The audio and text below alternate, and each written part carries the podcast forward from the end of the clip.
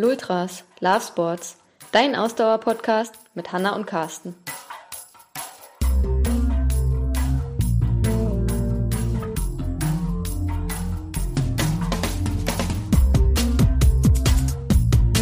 Ja, hallo zu unserer heutigen Podcast-Folge. Herzlich willkommen zurück aus unserer Kreativpause. Wir haben vorhin schon darüber äh, Witze gemacht, als wir Tontest gemacht haben, habe ich gesagt, herzlichen Glück, äh, herz herzlich willkommen zurück aus unserer Urlaubspause.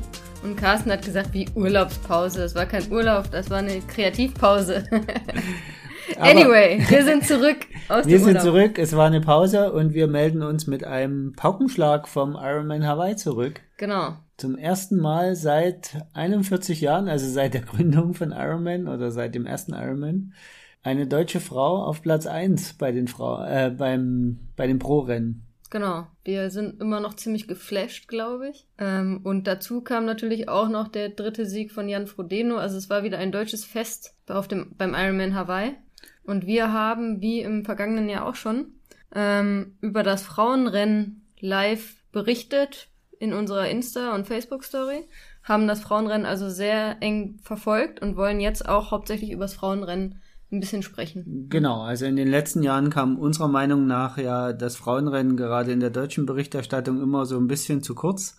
Das muss man jetzt ehrlicher halber gestehen, war dies Jahr nicht ganz so, weil Anne Haug wirklich äh, da ein famoses Rennen abgeliefert hat und dann ähm, durchaus das auch äh, während des Rennens schon vielen aufgefallen ist, dass da Historisches passieren kann. Genau. Ähm, also trotzdem man, ja. würden wir uns jetzt einfach mal ein bisschen auf das Frauenrennen konzentrieren und uns äh, auf das damit ein bisschen beschäftigen. Nicht ohne einen kleinen Seitenhieb auf die Männer zu geben. Und damit würde ich sagen, steigen wir einfach direkt ein. Ja, fang du mal mit dem Seitenhieb an. Der kommt ja von dir, von einem Mann. Das will ich jetzt auch betonen. Ja, also äh, es ist nur ein kleiner Seitenhieb. Es waren ja insgesamt 19 ähm, Profi, Frauen und Männer am Start, 13 Deutsche. Genau, deutsche mhm. äh, Profi äh, Starterinnen und Starter. Davon waren 13 Männer und, und sechs Frauen.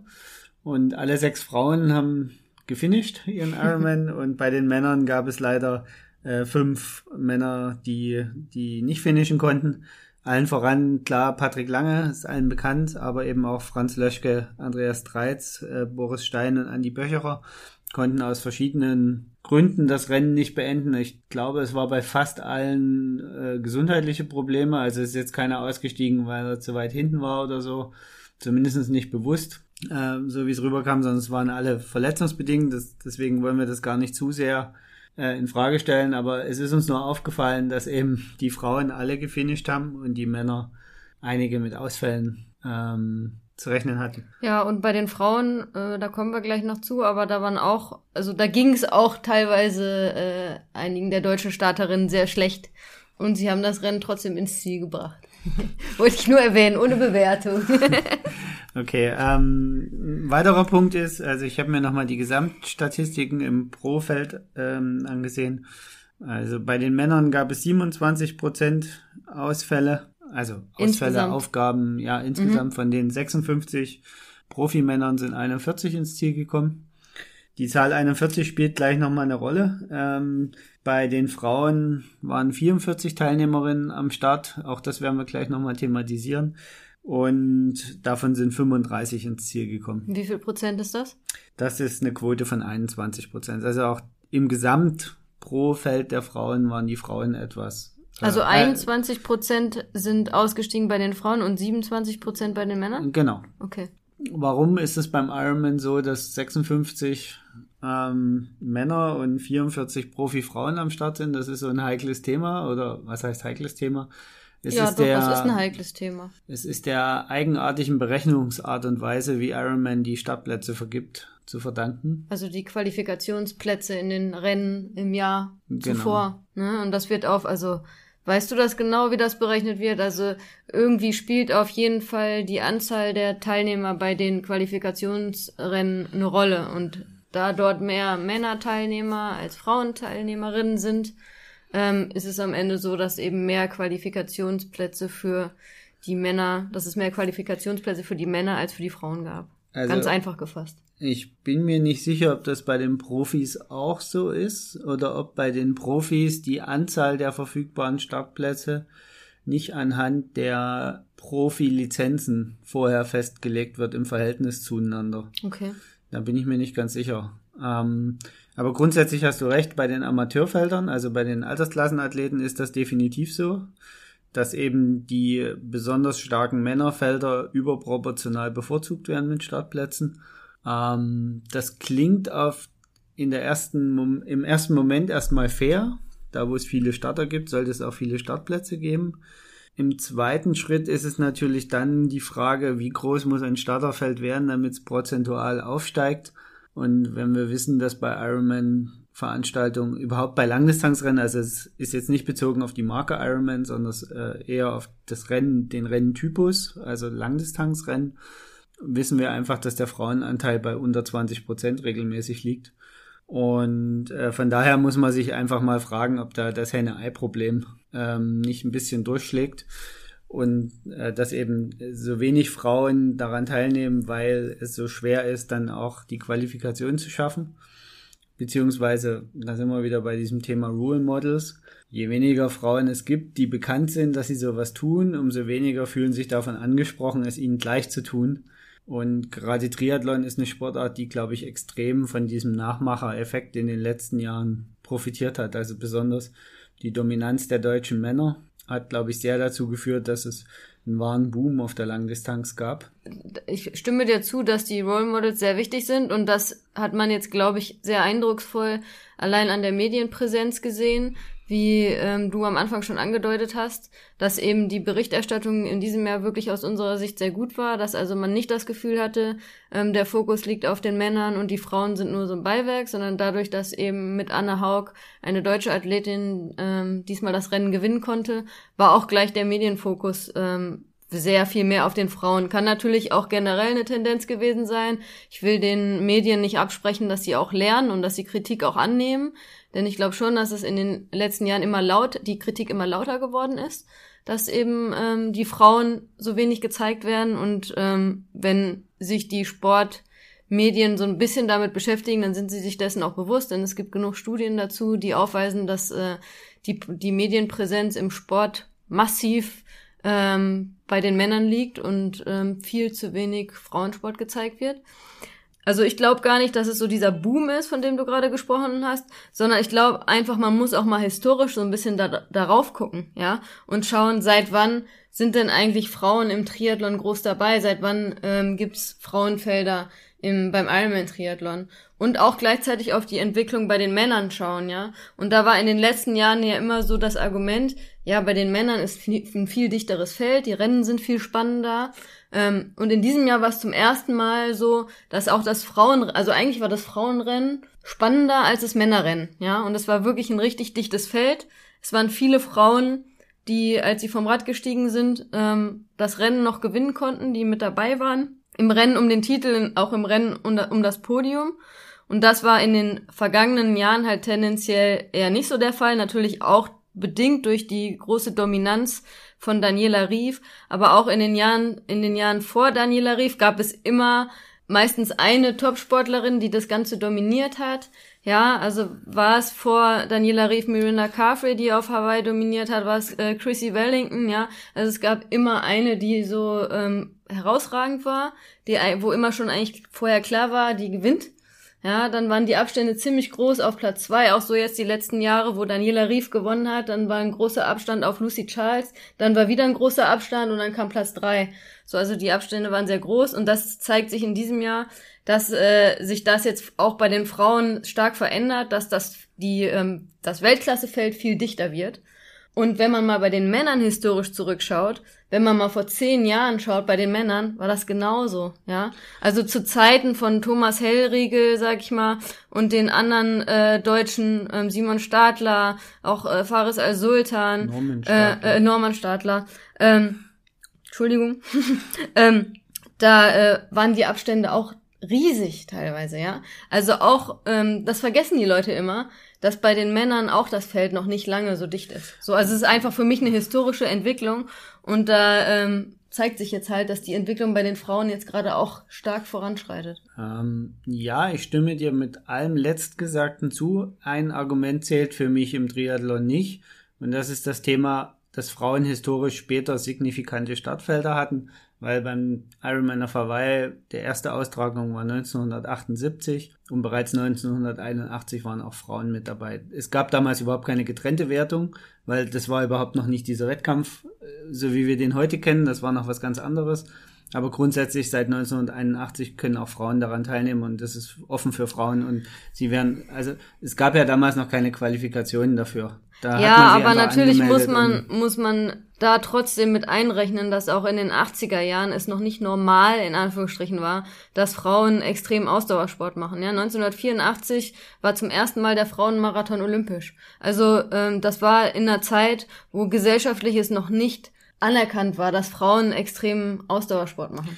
Ja, also das, ich, ich will das gar nicht, ich will das Argument gar nicht ganz wegfegen, aber Triathlon ist eben eine der Sportarten, wo genau dieses Argument, Frauen müssen irgendwas aufholen, eigentlich nicht gilt, weil die, die Sportart einfach zu jung ist. Und trotzdem gibt es diese diver, äh, diversifizierten Felder. Eben, dass es mehr Männer wie Frauen gibt. Also gerade Triathlon wäre eigentlich eine Sportart, wo, wenn es denn nur, ich sag mal, in Anführungsstrichen, wie manche ja behaupten, nur an den Frauen liegt oder nur an Frauen wollen das gar nicht und, und können das nicht, dann hätte es ja, ähm, dann hätte sich Triathlon nicht so entwickeln dürfen, wie er sich entwickelt hat. Weil dann wissen wir alle, dem ist ja nicht so. Also es gibt ja Studien, die nachweisen, dass das nicht so ist. Und dass Frauen genauso leistungsfähig sind und dass Frauen alles können und, und, und dass Frauen eben auch nach dieser gesellschaftlichen Herausforderung suchen. Also es gibt auch viele verrückte Frauen, genauso wie viele verrückte Männer.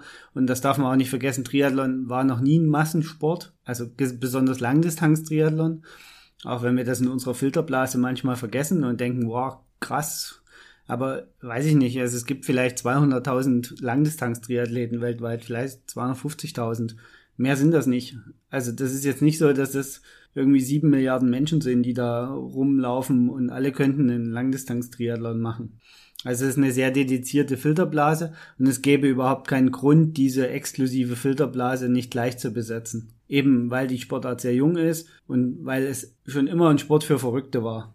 Und trotzdem hat es sich so entwickelt, wie es sich entwickelt hat. Also für mich ja, ist weil das, gesellschaftliche Faktoren eine große Rolle spielen. Und weil es für Frauen, wie gesagt, über lange Zeit gesellschaftlich nicht anerkannt war, extrem Ausdauersport zu machen. Also das glaube ich halt beim Triathlon nicht, dass das einer der Hauptgründe ist, sondern ich glaube, einer der Hauptgründe ist, dass am Anfang sich keiner einen Kopf darum gemacht hat, es von Anfang an einfach paritätisch aufzubauen. Weil ich kann mir, also ich möchte einfach nicht daran glauben, dass es in dieser kleinen Filterblase, die Langdistanz-Triathlon ist, am Anfang nicht genauso viel verrückte Frauen waren wie Männer. Das zeigt mir zum Beispiel, dass bei der dritten Auflage, die dann quasi das erste Mal war, wo auch mehr Medienpräsenz veranstaltet war, wenn ich das richtig erinnere, auch schon Frauen am Start waren. Ja, also ich sage ja gar nicht, dass weniger verrückte Frauen da äh, waren, wie es verrückte Männer gab, aber es ja, trotzdem ist der 50 -50 nee, trotzdem müssen. ist halt die ist halt der Schritt diese Hürde für Frauen halt immer schon viel größer als für Männer, weil Frauen immer ganz anders beäugt werden, wenn sie sowas. Es ist nach wie, ich behaupte, also, dass es nach wie vor so ist. Also ich, Nicht mehr so extrem natürlich, es verbessert sich und es entwickelt sich, aber trotzdem ist es, wird eine Frau immer noch mal anders angeguckt, die Langdistanz-Triathlon macht, als ein Mann. Also definitiv ist das so im, im Altersklassenbereich, da bin ich voll und ganz bei dir. Aber für mich ist das keine Erklärung, warum das Profi, warum Na, das es ein ist ganz einfach zu erklären im Profifeld, weil halt Frauen äh, aus Sponsorensicht halt viel schlechter gefördert werden als Männer. Genau. Viel, viel schlechter. Und das ist natürlich dann der Schritt dann und die, das Risiko, Triathlon-Profi zu werden für eine Frau, viel, viel höher ist, dass man da halt finanziell äh, das nicht auf die Reihe kriegt, wie für einen Mann. Genau, also das, das ist genau das, was ich, was ich am Anfang gesagt habe. Es war eben am Anfang gar keine Bevorteilung der Männer da, sondern eigentlich sind beim Triathlon beide mit denselben Voraussetzungen gestartet. Es gab genauso viel bekloppte Männer wie Frauen, die den Sport machen wollen. Und trotzdem hat es sich so entwickelt, dass Männer sich in der, auch in dieser Kategorie erstmal einen Vorsprung erarbeitet haben oder ihnen einer zugeschustert wurde. Ich möchte gar nicht von Erarbeiten reden, sondern es ihnen einer gesellschaftlich zugeschustert wurde. Und jetzt plötzlich versuchen wir die Rolle rückwärts und sagen, Moment mal, das kann es ja eigentlich gar nicht sein.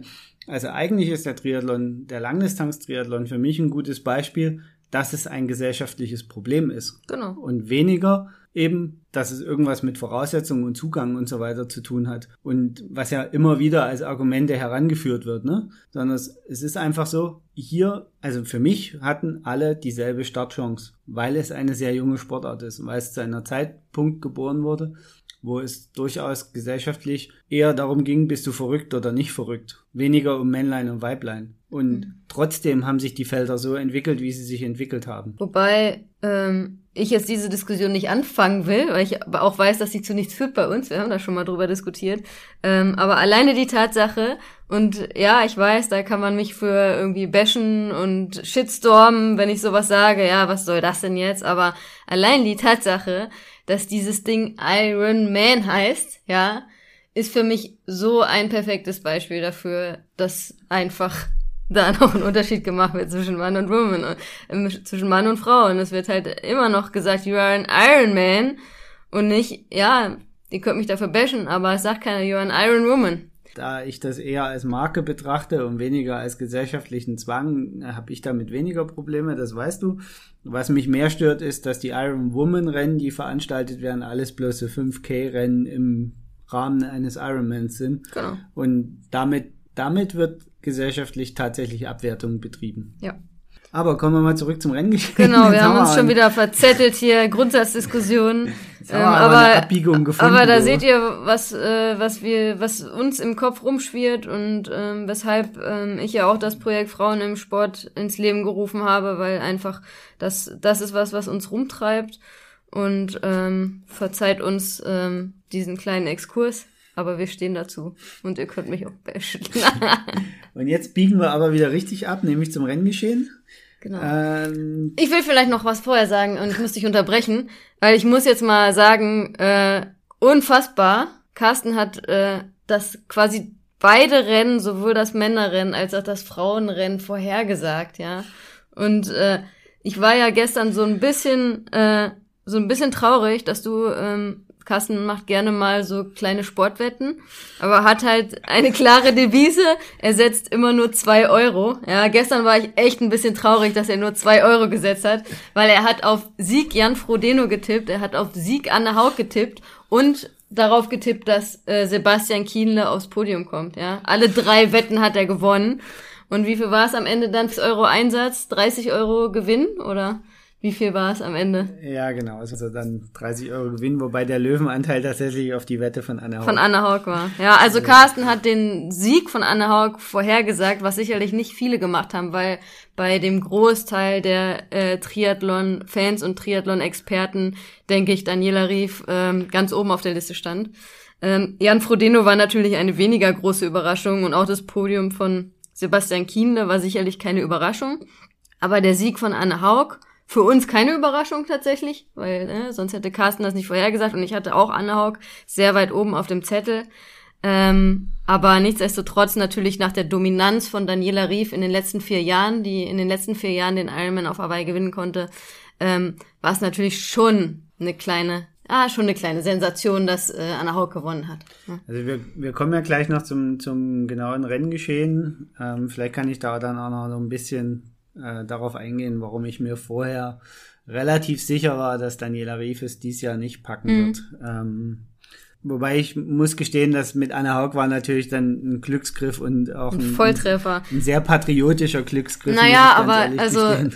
wir haben ja auch uns natürlich äh, Triathlon verrückt, wie wir sind und Hawaii ist einfach für uns das Sportevent des Jahres, das muss man einfach so sagen. Und wir sind sehr sportverrückt und wisst ihr ja vielleicht und wir schauen alles Mögliche und äh, aber also für mich ist mittlerweile dieser Termin Ironman Hawaii und diese Nacht ist natürlich auch die längste Nacht des Jahres für uns definitiv.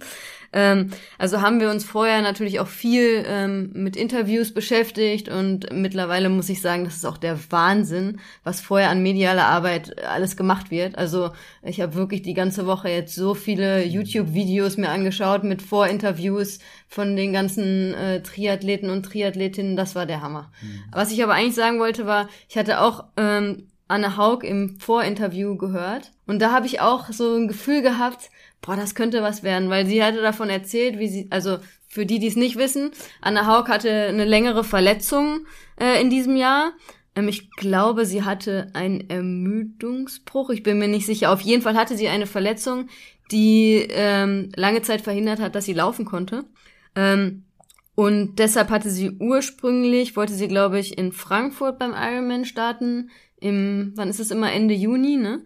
Ähm, und sie da, dadurch, dass sie letztes Jahr Dritte geworden ist, musste sie ja nur einen Ironman finishen, um sich zu qualifizieren. Frankfurt hat sie aber absagen müssen, weil sie da mit ihrer Verletzung noch nicht fit genug war und hat dann mit ihrem Trainer äh, Dan Lorang entschieden, dass sie den spätestmöglichen Zeitpunkt wählt, um sich zu qualifizieren, um halt die Verletzung bestmöglich auszuheilen und äh, bestmöglich in einem guten Fitnesszustand am Start zu stehen dann und hat sich dann entschieden, beim Ironman Kopenhagen zu starten, der wie viele Wochen vor Hawaii war? Sechs Wochen, glaube ich, ungefähr. Also nagelt mich nicht drauf fest. Ich glaube acht, aber. Ich, also, ne, auf jeden Fall ähm, ein sehr kurzer Zeitraum.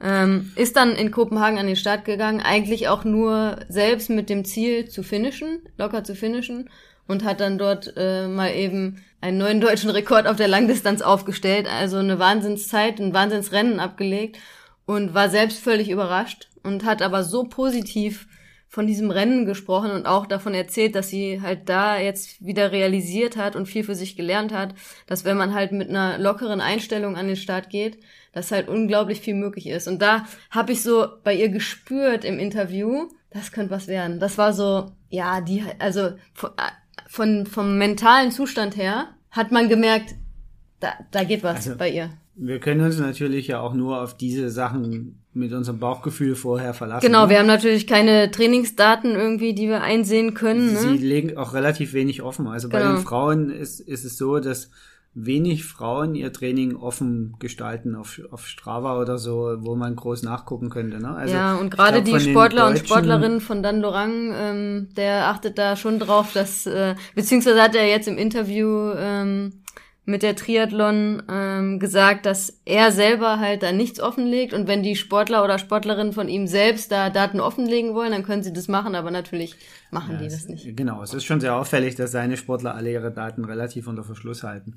Ähm, aber das, das wollen wir ja gar nicht thematisieren. Ähm, Fakt ist aber tatsächlich, dass ähm, es ja doch so bei den Männern den einen oder anderen Exhibitionisten im Profeld gibt, also Datenexhibitionisten gibt, während bei den Frauen relativ, also die, die, die Top-Frauen eigentlich fast alle ihre Trainingsdaten unter Verschluss halten, was ich auch ziemlich äh, spannend finde. Wobei bei den das ist aber nur so ein Randdetail. Bei den Männern gibt es denn Deutsche bei den Männern, die ihre Daten groß äh, offenlegen? Mm. Weil die Top-Leute jetzt ein Jan Frodeno, ein Sebastian Kienle, also also von den von den Hinteren sage ich jetzt mal ähm, ein, ein Marc Dösen oder ein, ein, ein Maurice Clavel und so, da, da weiß ich es ehrlich gesagt gar nicht. Ich, ich weiß es nur von den Vorderen. Ähm, und da ist es so, dass auch da keiner die Daten richtig offenlegt. Ähm, also aber es ist ihr gutes Recht, also ich will das gar nicht werten. Ne? Ich wollte gerade sagen, also ich glaube, es ist auch eher die Ausnahme als die Regel, dass die Top-Triathleten, also so wie ein Lionel Sanders äh, ist ja das, das ist ein guter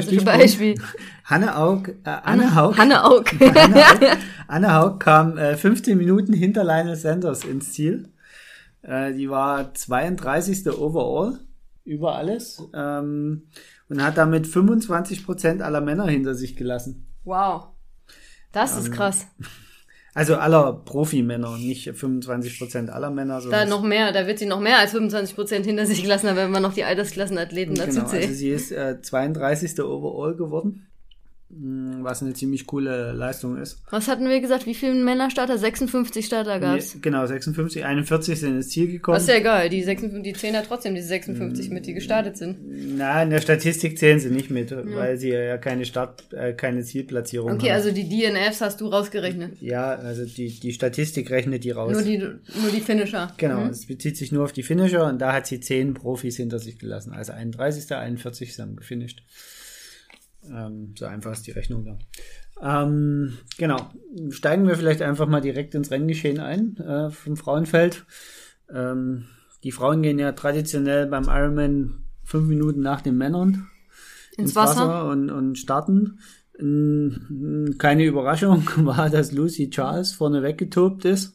Genau. Ich glaube, nach äh, gefühlten 100 Yards äh, war sie schon eine Minute vor den anderen. Ja, nur nicht mal. Also genau, wir haben das geguckt ne, und wir haben geguckt, ey, die schwimmt erst seit einer Minute war das Frauenrennen im Gange und es war schon ein riesen Abstand zwischen Lucy ja. und den Voll also beziehungsweise kleine Korrektur, äh, Lucy ist ja nicht alleine geschwommen, sondern Lauren Brandon aus den USA ähm, war die einzige, die mit ihr mithalten genau, konnte, beide, die auch bekannt sind, ist als gute Schwimmerin. Genau, beide sind ehemalige Schwimmerinnen ähm, oder hatten als als vorherige Sportart sozusagen, bevor sie in den Triathlon eingestiegen sind, Schwimmen und deswegen war das nicht überraschend. Ähm, Anne Haug als ehemalige äh, Kurzdistanzathletin äh, ist überraschend. Naja, schlechte, schlechte Schwimmerin ist, das falsch, ist der falsche Begriff, aber sie ist zumindest nicht so eine starke Schwimmerin, wie es zum Beispiel bei den Herren Jan Frodeno oder Alistair Brown Lee sind, die ja auch von der Kurzdistanz kommen und deswegen regelmäßig ganz vorne mitschwimmen. Anne Haug war noch nie die aller, aller, allerbeste Schwimmerin. Nee, also im Gegenteil, sie war eine schwache Schwimmerin und das ist auch ein Grund, den sie ähm, auch heute nennt, weshalb sie sich dazu entschieden hat, die Kurz Kurzdistanz äh, zu verlassen und auf die längeren Distanzen zu gehen, weil sie eben so zu schwach war im Schwimmen, so dass sie immer schon auf der Kurzdistanz eigentlich nach dem Schwimmen verloren hatte, weil du dir da halt auch einen, einen Rückstand nicht leisten kannst eigentlich. Tatsächlich mhm. ist das ein Grund, den sie mhm. immer genannt hat. Von daher war Anne Haug, glaube ich, äh, super happy ähm, über ihren in Anführungsstrichen nur äh, fünfminütigen Rückstand auf äh, Lucy Charles Barclay nach dem Schwimmen. Also Anna Haug ist mit der ersten größeren Gruppe aus dem Wasser gekommen. Was ich übrigens total spannend finde, weil ähm, während des Rennens hätte ich locker gesagt, dass der Abstand größer ist. Also im Wasser sah das viel, viel mehr aus, wie es am Ende dann waren, mhm. als sie rausgekommen Wobei sind. Wobei fünf Minuten sind natürlich auch viel, ne? Also ja, klar, aber es sah im Wasser noch viel, viel weiter aus. Also die, die äh, Lucy Charles äh, Barclay und die ähm, äh, Brandon, Lauren Brandon. Lauren Brandon, die sind ja auch in das Männerfeld noch hinten reingeschwommen, mhm. in das Profeld der Männer. Die haben einige Männer überholt. Ja, ja. Und äh, das ist, es, es sah irgendwie viel weiter aus, wie es dann am Ende war. Also ich, ich, ich hatte eigentlich die Befürchtung, dass der Abstand noch größer ist. Ja, also die fünf Minuten ähm, waren, glaube ich, für Anne Haug, waren, also hat sie auch danach im Interview gesagt, also sie war sehr happy, ne, mit der Gruppe da, ähm, wie gesagt, in Anführungsstrichen nur fünf Minuten hinter äh, Lucy Charles Barkley aus dem Wasser zu kommen. Genau, dann ging's aufs Rad. Ähm, Daniela, ähm, Daniela Rief war zu dem Zeitpunkt mit erwartungsgemäß relativ weit hinten. Nee, Daniela Rief war, kam mit Anne Haug in der Gruppe aus dem Wasser, also ein paar Sekunden hinter Anne Haug noch, offiziell elf Sekunden hinter ihr aus dem Wasser, war aber noch ähm, am Ende äh, der Gruppe, wo auch noch ähm, Imogen Simmons dabei war, Rookie auf Hawaii, auch aus der Schweiz, ähm, von der wir sicherlich in den nächsten Jahren auch noch einiges hören werden, wenn sie ähm, verletzungsfrei bleibt. Ähm, Sarah Crawley war auch mit in der Gruppe, in der Anna Hau-Gruppe, die Australierin, die später ja auch noch eine richtig äh, große Rolle gespielt hat im Rennen, kommen wir gleich zu. Ähm, wer war noch? Ich glaube, das waren die wichtigsten Damen, die in der Gruppe waren. Carrie Lester aus Australien war noch mit in der Gruppe. Genau. Dann weitere fünf Minuten später kam wieder eine größere Gruppe Frauen aus dem Wasser. Mhm. Da war dann Daniela Bleimehl, die in der offiziellen äh, Ironman-Statistik noch als Daniela Semmler geführt ja, wird. Bisschen strange, aber okay. Und äh, Laura Philipp war da mit dabei. Genau, also unseren, unsere an, anderen beiden deutschen Asse, ich sag mal, ne, Anna Haug, Laura Philipp und Daniela Bleimel sind so unsere deutschen Top-Mädels, äh, Frauen im Moment. Genau, da waren dann auch äh, die Maren Huve und die Svenja Toss waren in der Gruppe. Svenja Tös, ja. Äh, Tös. Genau. Genau. Und die einzige, die einen, einen, schlechten Schwimmstart erwischt hatte, war die Christine Liebold, Liebold ehemals genau. äh, Christine Möller. Ähm, ja, katastrophal, muss man sagen. Ne? Also ich weiß, dass sie generell keine gute Schwimmerin ist, aber 1,15 ist natürlich schon schon sehr schwach. Also sie, ich habe auch nur gesehen, dass sie auf Instagram was gepostet hatte, dass, ähm, dass das Schwimmen wohl eine Katastrophe war. Also dass da irgendwas auch schiefgegangen ist. Ähm, genaueres hat sie nicht dazu geschrieben, aber ähm, 1,15, damit ist sie, ähm, damit ist sie, ich schaue gerade, Lucy ist 49 Minuten offiziell. Ja, also das sind 26 Minuten Rückstand nur im Schwimmen. Das ist natürlich schon genau. krass. Ähm, ja, genau. Dann äh, ging, wie gesagt, Radfahren. Äh, Radfahren ist äh, beim Ironman Hawaii immer äh, so eine, naja, es kann sich ziemlich lang ziehen, weil äh, häufig ist es am Anfang so, dass sich die Grüppchen, äh, Gruppen finden und dann der Express Richtung Hawi loszieht in kleineren oder großen Gruppen. Ähm, häufig ist es aber so mittlerweile, dass eben nicht mehr am Anfang losgetobt wird wie die Geistesgestörten, weil alle wissen, dass es ein langer Tag wird. Also da und gerade bei den Frauen muss ich immer wieder feststellen, war auch dieses Mal so. Die Frauen teilen sich das Rennen besser ein. Also bei den Männern waren ja einige, die sich wieder auf dem Rad weggeschossen haben. Ein deutsches Beispiel war äh, Maurice Clavel, der glaube ich dann auf der Laufstrecke richtig gelitten hat, der da am Anfang vorne ähm, da in der Spitzengruppe gefahren ist und sich richtig weggeschossen hat. Und mir fällt keine Frau ein, die sich auf dem Rad richtig weggeschossen hat, auch diesmal. Also, also man muss ehrlicherweise sagen, äh, Maurice Lavelle hat schon auf dem Rad sich kaputt gefahren zum genau. Schluss. Also er ist nicht mal bis zum Laufen vorne ja, mitgeblieben. Genau, ne? er ist also schon nach hinten raus, aber ähm, auf dem letzten Stück auf dem Rad schon äh, richtig abgefallen. Ne? Okay. Er war die ganze Zeit in der Spitzengruppe und dann auf einmal, ähm, wir haben ja den Trecker auch verfolgt, weil über hatte er ganz plötzlich über fünf Minuten Rückstand. Und äh, soweit ich weiß, hatte er keinen Defekt oder irgendwas. Also mhm. ähm, der hat sich richtig weggeschossen. Aber das ist sehr auffällig tatsächlich, dass äh, die Frauen da durchaus konservativer sind als die Männer, die sich dann äh, anderes Thema haben wir auch bei unserem Projekt Frauen im Sport schon äh, diskutiert, sind die Männer da übermütiger als die Frauen und das ist doch von der Tendenz her ähm, fällt das immer wieder auf. Ähm, aber zurück zum Rennen. Lucy Charles Buckley ist vorne weggefahren, wie genau. erwartet. Äh, man hat auch, glaube ich, relativ schnell gespürt, dass sie richtig Druck macht und dass sie auch ähm, unter der Prämisse fährt, und das hat sie nach dem Rennen auch gesagt, dass sie wirklich versucht hat, richtig Druck zu machen und einen möglichst hohen Vorsprung ähm, mit in die T2 zu nehmen, dass sie ähm, fürs Laufen Vorsprung hat. Weil sie natürlich auch im Hinterkopf immer Daniela Rief hat, ähm, die im Laufen stärker ist als sie und äh, die wollte sie möglichst äh, möglichst weit distanzieren. Genau, äh, die im Verfolger, die Verfolgergruppe sozusagen, war dann äh, rund um Anne Haug. Anne Haug, die zeitweise dann sogar Zweite war auf dem Rad. Mhm, eine ganze Weile, ja. Bildete sich dann allerdings ein bisschen eine größere Gruppe. Mhm. Äh, von hinten kamen unsere beiden der, der deutsche der deutsche Doppelexpress, ne? Also Daniela Bleimehl ist bekannt als sehr starke Radfahrerin und auch Laura Philipp, ich glaube, ähm, am Ende offizielle Radzeit hatte sogar Laura Philipp ähm, die schnellste ähm, Radzeit bei den Frauen, vier Sekunden schneller als Daniela Bleimehl. Also sagen wir, die beiden hatten tatsächlich die schnellste äh, Radzeit bei den Frauen gesamt. Äh, mit vier Stunden 45 ja. Sekunden, äh, 45 Minuten. Ähm, also die beiden haben sich, also haben auch im Nachhinein gesagt, tolle Konstellation, sie haben super zusammengearbeitet, die haben sich gefunden, sind ja beide zusammen aus dem Wasser auch gekommen und haben sich Step by Step vorgearbeitet.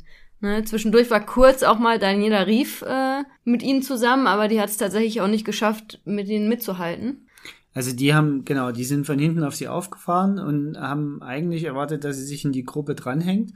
Aber sie hat sich vom Prinzip her da schon am hinteren Ende der Gruppe aufgehalten und äh, hat sich, naja, ich möchte nicht sagen mitschleppen lassen in der Gruppe, aber äh, konnte eigentlich keine Akzente setzen, was man so von Daniela Rief eigentlich nicht kennt. Ähm, spätestens auf dem Rückweg von Harvey ist normalerweise Riefzeit und da wird normalerweise ein Wattfeuerwerk abgefeuert. Ähm, das kam diesmal gar nicht. Stattdessen sind die ähm, Damen vorgefahren und äh, Daniela Rief sind musste bis zur Verfolgergruppe dann vorgefallen, genau, ne? Am Ende Laura und, Philipp und Daniela Bleimehl, also zu, sind quasi zusammen mit Anna Haug dann auch ähm, zum Wechsel dann gekommen. Genau. Und Daniela Rief musste in der hinteren Gruppe bleiben und äh, ist dann sogar abgefallen. Also sie ist sehr viel musste auch sehr viel alleine genau. fahren was natürlich auch äh, alles andere als vorteilhaft für sie für sie war, dass sie wirklich äh, sehr sehr viel alleine gefahren ist. Aber da muss man dazu sagen, Lucy Charles äh, ist 180 Kilometer alleine gefahren und ähm, ist auch nur knapp langsamer gewesen als äh, Daniela Bleimehl und, und Laura Philipp in der Zeit eine gute Minute langsamer auf dem Rad gewesen und das 180 Kilometer im Wind. Also das ist schon eine enorme Leistung. Also deswegen ähm, kann man auch nicht sagen, ja man kann das Rennen nicht alleine irgendwie fahren ähm, es geht, wie Lucy Charles Barkley das auch ähm, gezeigt hat. Genau, dann ging es zum Laufen. Genau. Also übrigens war es auch dann das erste Mal der Fall, die letzt, in den letzten drei Jahren schon oder zwei Jahren ist Lucy Charles Barkley Zweite geworden. Ich glaube, sie ist jetzt zum dritten Mal Zweite geworden. Ja. Ne? Also in den letzten zwei Jahren war es so, dass Daniela Rief sich immer schon vor, ähm, vor dem T2 ähm, abge, ähm, überholt hatte. Also Daniela Rief ist in den letzten beiden Jahren als erste vom Rad gekommen. Dieses Jahr war es zum ersten Mal so, dass äh, Lucy Charles Barkley als erste ähm, von, vom Rad gestiegen ist. Und das auch mit äh, großem Vorsprung. Sieben Minuten, glaube ich, hatte sie Vorsprung. Oder acht Minuten sogar? Ja, so in etwa. Ich glaube sogar acht Minuten ja, Vorsprung. So ungefähr. Acht Minuten. acht Minuten. ja. Auf die Verfolgerinnen, inklusive unserem deutschen Trio. Anna genau. Haug, Laura Philipp und Daniela Bleimehl. Die äh, lustige Anekdote an der Stelle dürfte sich mittlerweile auch rumgesprochen haben. Anne Haug ist ein Schuh gelaufen, den sie vorher im Training nur zweimal die Palani-Rot hoch und runter gelaufen ist.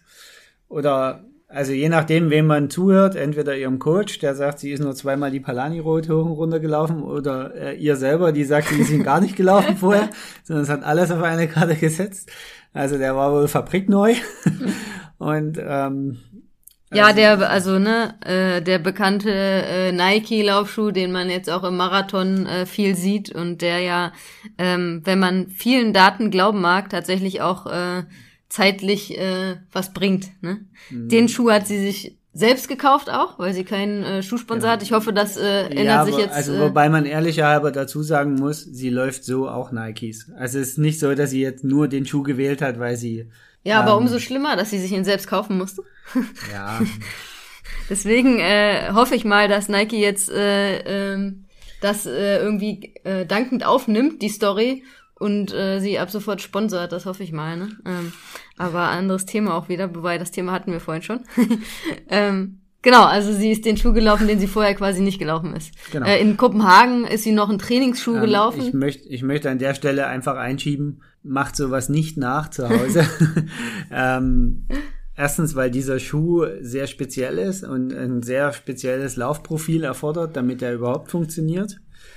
Und zweitens, man macht es einfach nicht. Gebt das Geld lieber für ein gutes Coaching von den Ausdauercoaches aus. Oder so. also der Schuh kostet, glaube ich, 280 Euro und er hält 150 Kilometer, irgendwie sowas, oder ja. 250 Kilometer. Ähm, aber er ist auch einfach nicht geeignet für den Autonormalverbraucher, das muss man auch dazu sagen, ja. Also ein sehr schneller, leichter Amateurläufer mit einem guten Laufstil kann ihn durchaus laufen im Wettkampf, ja. Aber ähm, das ist kein Schuh für jeder Mann und jeder Frau. Also ich beobachte mit etwas Skepsis, wie viele sich dieses Jahr bei den diversen Langdistanzen gefühlt kaputt gelaufen haben. Von den Leuten, die wir kennen und den Leuten, die wir so folgen. Und äh, die, die sich Achillessehnenverletzungen zugezogen haben, jetzt nicht im Profeld, also ich möchte jetzt nicht hier von, von Sebastian Kienle und so weiter reden, weil der hat ja einen anderen Schuh, aber was man so im Amateurfeld sieht, die sich im Wolf gelaufen haben, die sind fast alle in dem Nike unterwegs gewesen und haben sich damit äh, die, die Waden und, und, und Sehnen kaputt gemacht. Kleiner also Spoiler, äh, damit können wir das Thema vielleicht abschließen. Ähm, unser nächster Podcast ist zum Thema Laufschuhe, Laufschuhe. wo wir einen Laufexperten äh, zu Gast genau. haben. Ähm, genau, also es ging dann auf die Laufstrecke. Lucy Charles alleine vor, vorweg dann die Gruppe inklusive der drei deutschen Frauen.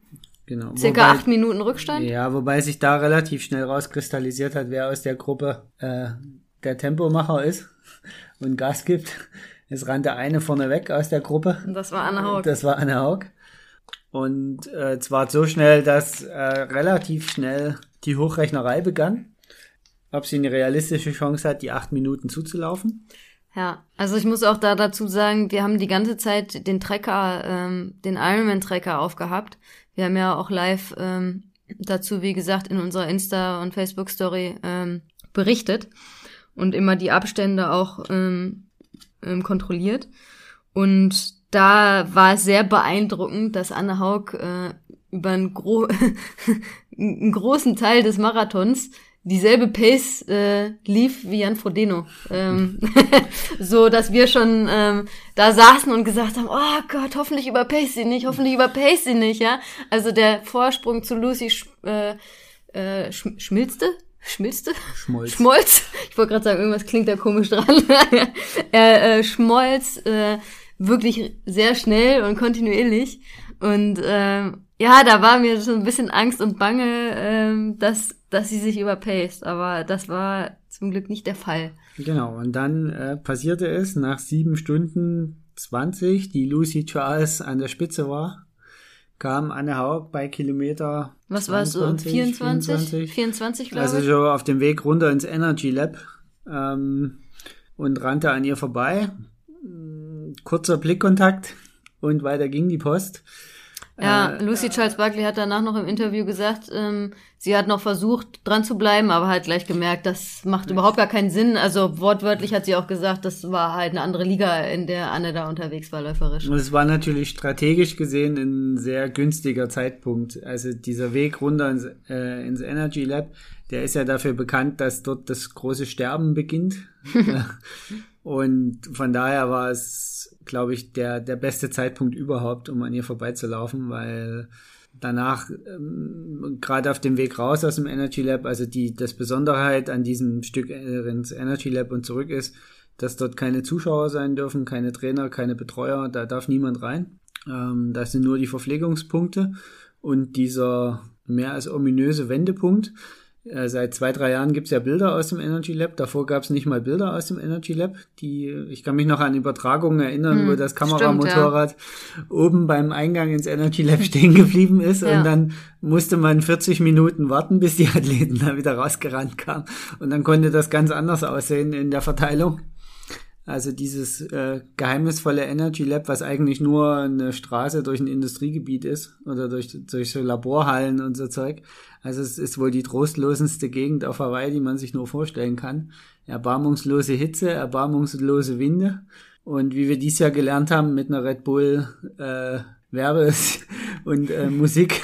Aber auch nur mini, ne? So, also wenn man denkt, so was man sonst so gewohnt ist bei den großen Events, da war halt nur so Drei links Schirme. und rechts so ein Red Bull Schirm, ne? Und, ja. und der Party äh, Truck und äh, das war's. Ja. Und diese mehr als trostlose Wendemarkierung, ja. um die man einfach ich frage mich an solchen Stellen immer, könnte man diese Wendepylone nicht einfach auch ganz oben hinstellen, dann müssen nicht alle erst da runterrennen, aber gut, das ist eine andere Diskussion.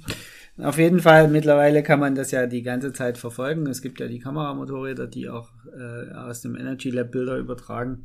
Und da konnte man sehen, dass Anne Haug wenig bis gar nicht Ermüdungserscheinungen zeigte.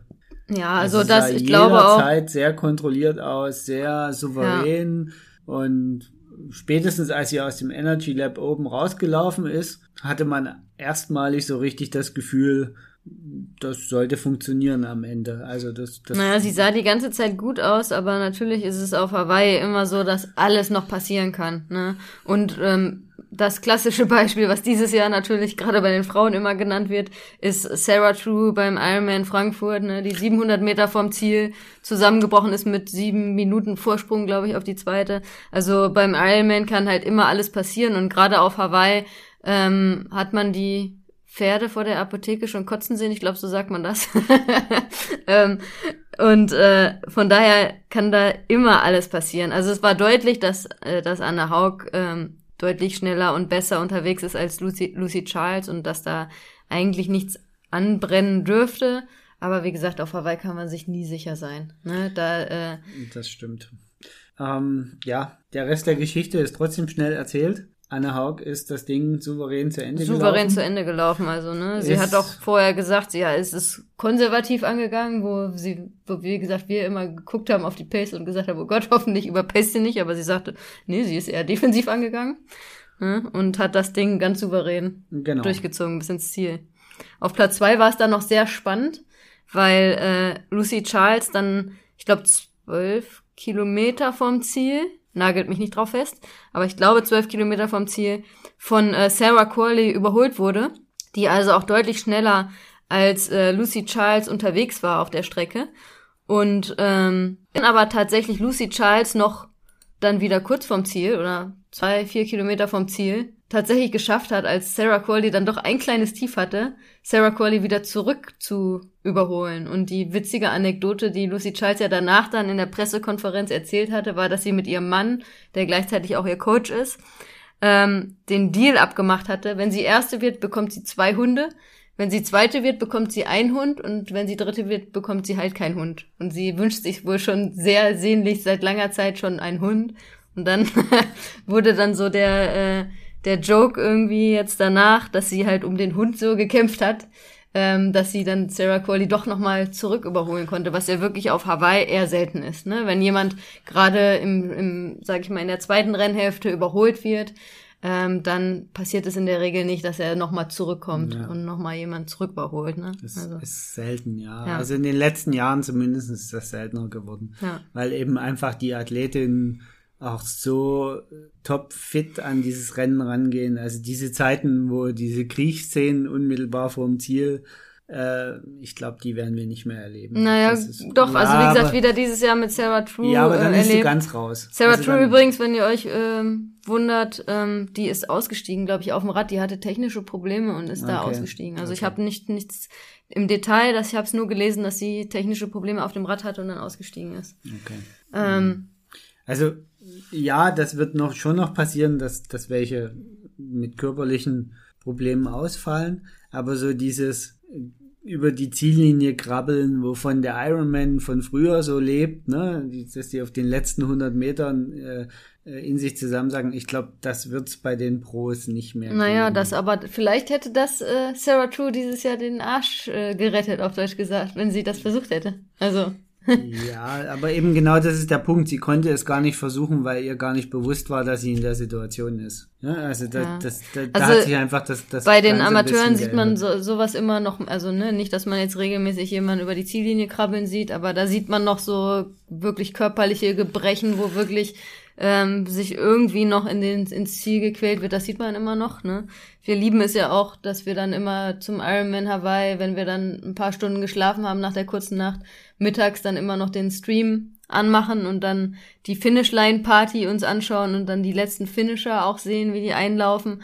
Und da sieht man schon äh, sehr leidende Menschen, leidend und gleichzeitig natürlich überglücklich, aber körperlich schon sehr stark angeschlagene Menschen irgendwie noch über die Ziellinie kommen. Ne? Ja, das stimmt. Aber kommen wir zurück zum Rennen. Also Anne Haug, ne, erste deutsche äh, Siegerin auf Hawaii. Genau. Dann, Klasse Leistung. Dann äh, Lucy Charles Barkley auf Platz zwei, Sarah Crowley auf Platz drei.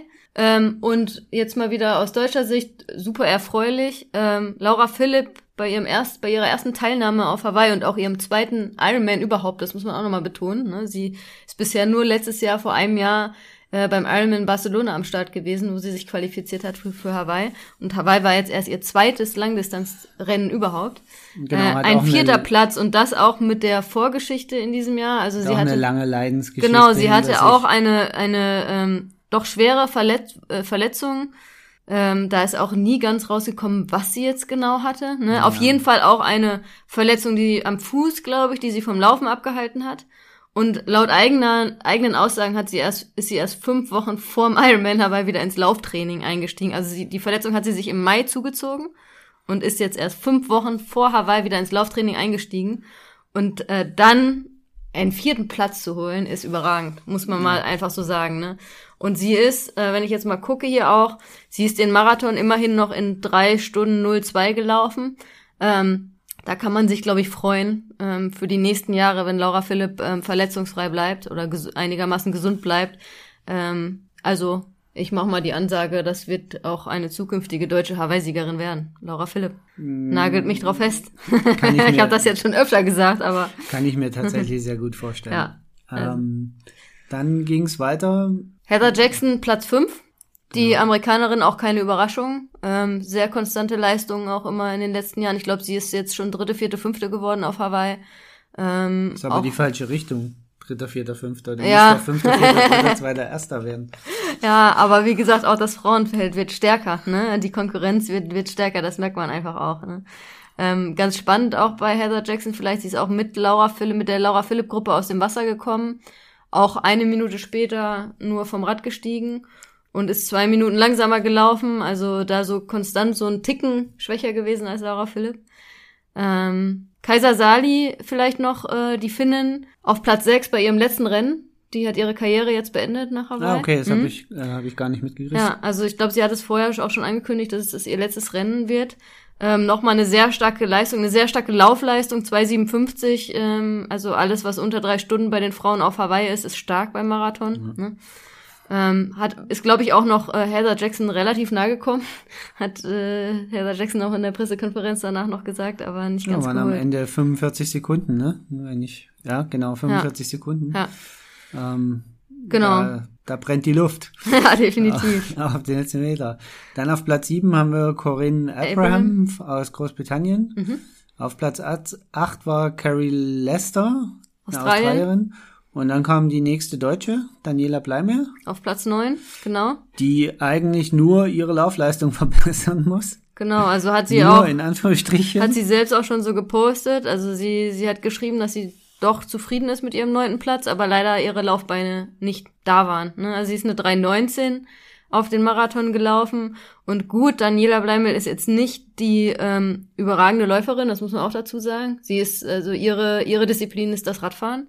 Aber eine 319 ist natürlich schon ähm, doch ein Stück davon entfernt von dem, was sie drauf hat. Ne? Also ich habe auch noch mal geguckt, in Rot dieses Jahr ist sie eine 306 gelaufen. Natürlich kann man jetzt die Zeit in Rot nicht gleich gleichsetzen mit der Zeit auf Hawaii, weil Hawaii doch schwerere Bedingungen sind. Auch mehr aber halt, aber ja. trotzdem ähm, 13 Minuten langsamer ist natürlich schon ein ganz schöner Batzen. Ne? Also ähm, da wäre sicherlich ein bisschen mehr möglich. Ne? Und auch dazu, dass man, muss man auch dazu sagen, dass sicherlich auch in Rot sie dieses Jahr nicht äh, perfekt vorbereitet war, wo sie vorher krank war. Ähm, genau, also ich, ich glaube, bei ihr ist tatsächlich das Hauptproblem, dass sie ähm, dies Jahr ja durchaus ein, ein, ein relativ bewegendes Jahr hatte. Auch, auch äh, sie ist ja Mutter und äh, hat jetzt erstmalig dann ohne, ohne festen Coach-Team gearbeitet, sondern es hat sich quasi selber gecoacht weil sie erstmal auch dieses ganze Familiending damit integrieren muss. Also sie ist nicht nur Profi-Triathletin, sondern auch Mutter.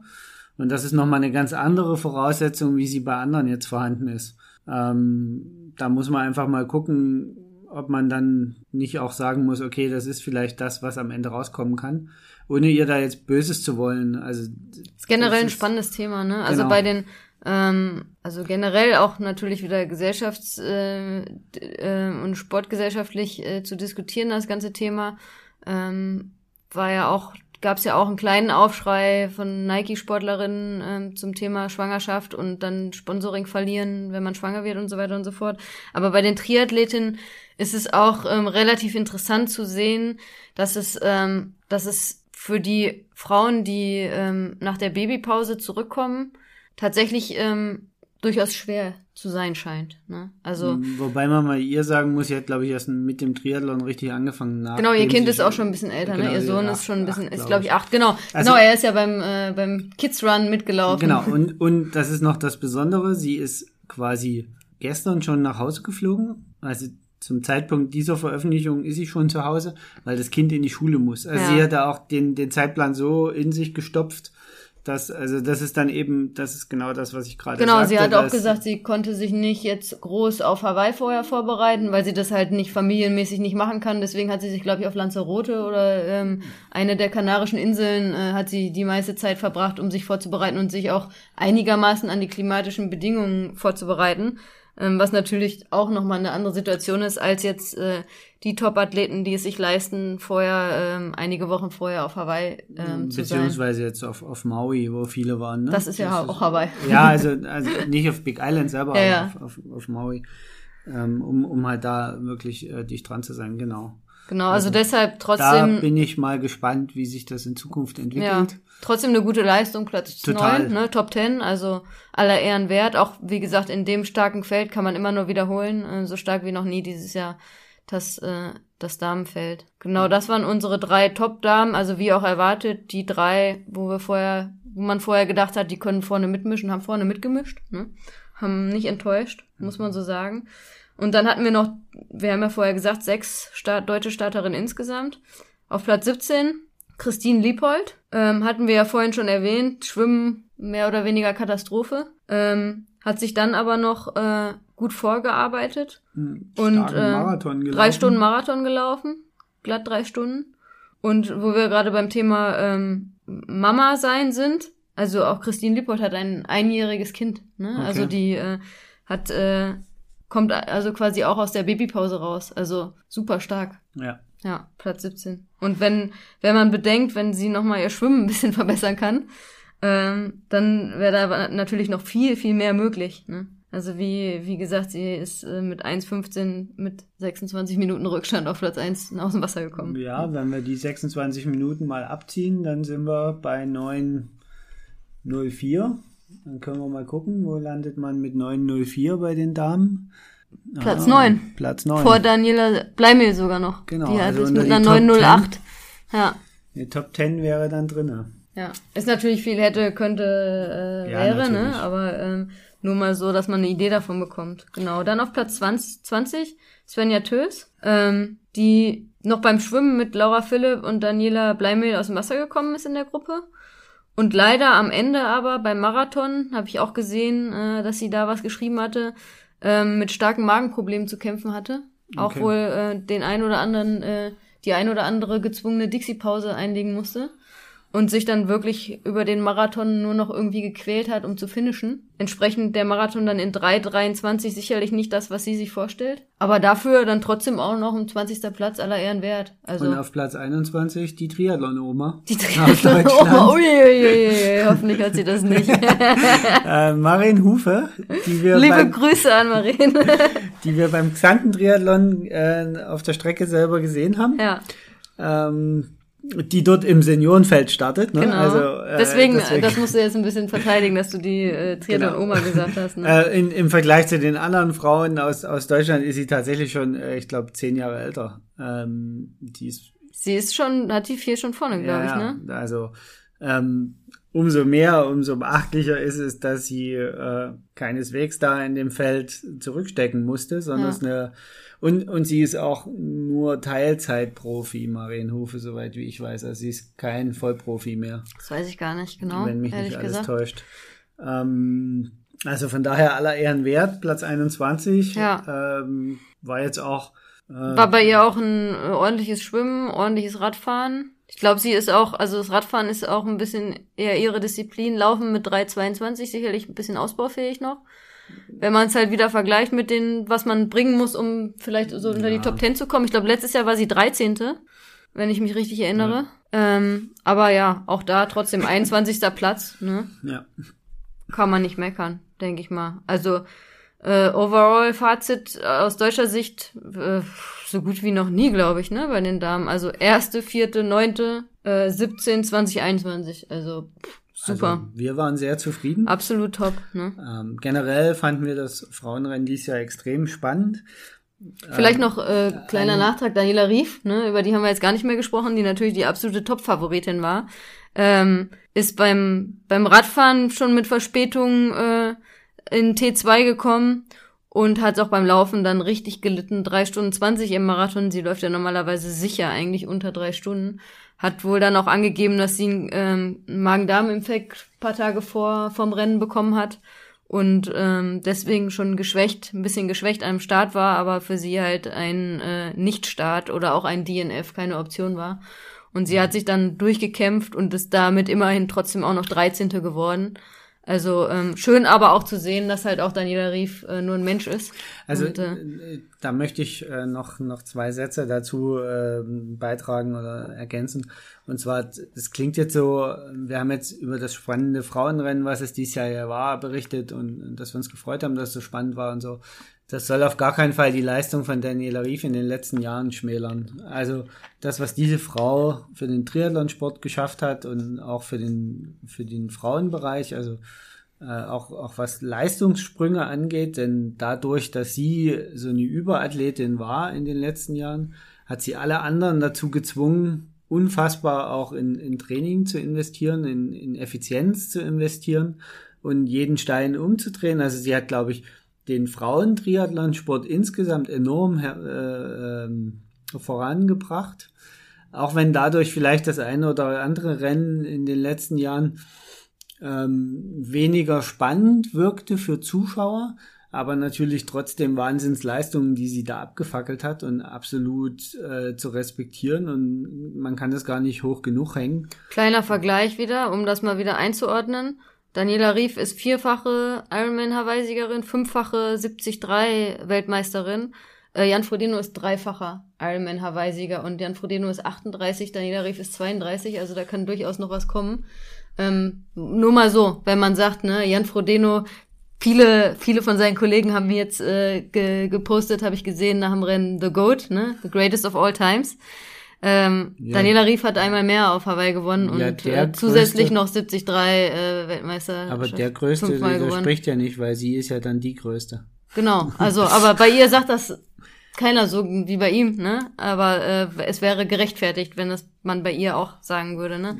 Ähm, Ehrlicher halber muss man dazu sagen, dass Jan Frodeno im Vorfeld genau das betont hat. Ne? Also er hat genau, also gar kein Vorwurf also, gegenüber Jan Frodeno. Nein, nein, nein überhaupt genau. nicht. Aber er hat zum Beispiel diese Leistung auch. Ähm, deswegen war es mir jetzt auch nochmal wichtig, das so zu nennen, weil er hat im Vorfeld nämlich darauf hingewiesen, dass das, was sie da erreicht hat und so wie sie Triathlon lebt und trainiert und äh, auch in den Rennen bisher abgefackelt hat, dass das einfach total krass ist ja. und dass es äh, gar nicht oft genug erwähnt werden kann, auch wenn es vielleicht bedeutet hat, dass die Platz zwei und drei dann eben 20 Minuten Rückstand hatten. Ja. Wobei ich glaube, auch wenn mit einer Daniela Rief in Topform, wäre es für sie dieses Jahr nicht leicht gewesen zu gewinnen. Weil auch wenn man sich die Zeiten anguckt, ne, 8 Stunden 40 jetzt die Siegerzeit, Siegerinnenzeit von Anne Haug, ähm, das muss auch eine Daniela Rief erstmal schlagen. Absolut. Also, also, ich, glaub, also ich glaube, definitiv wäre sie dieses Jahr nicht mit irgendwie 10 Minuten Vorsprung nee, hätte sie also gewonnen, ich, ja.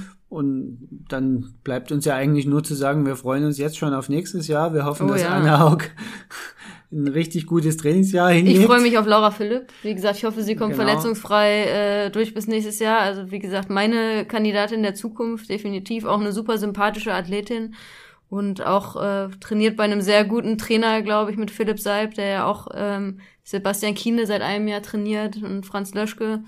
Ähm, also da können wir, glaube ich, gespannt sein und uns jetzt schon wieder freuen auf nächstes Jahr. Ne? Also wir haben ja jetzt natürlich nur über das Frauenrennen berichtet. Das Männerrennen hat natürlich auch viel Spaß gemacht, aus, auch aus deutscher Sicht. Also ähm, ich glaube, alle deutschen Triathlon-Fans ähm, genießt äh, das, wie es im Moment noch ist auf der Langdistanz.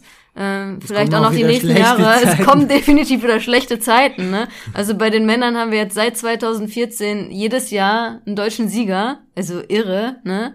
Äh, mit äh, äh, Sebastian Kienle, äh, Jan Frodeno, Patrick Lange und jetzt wieder Jan Frodeno. Ähm, also wir sind ja gerade wahnsinnig verwöhnt und bei den Frauen ist es jetzt auch noch mal sehr vielversprechend, glaube ich, für die nächsten Jahre.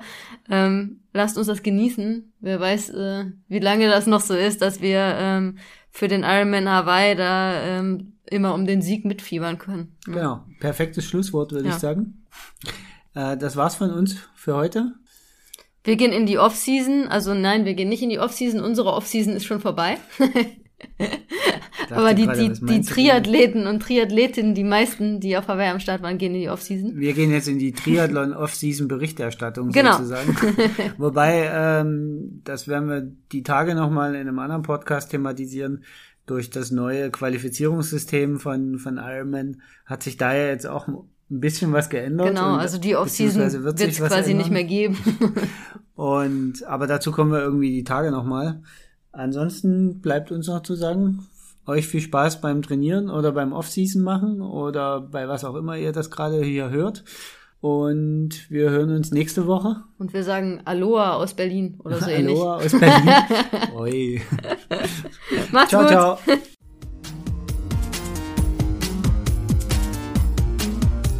Das war die heutige Folge von Lultras Love Sports, der Ausdauer-Podcast mit Hanna und Carsten. Wenn es dir gefallen hat, würden wir uns über eine 5-Sterne-Bewertung bei iTunes freuen. Kommentieren und mitdiskutieren kannst du auf unserer Webseite www.ausdauer-coaches.de oder schau einfach in unserer Lultras Facebook-Gruppe vorbei.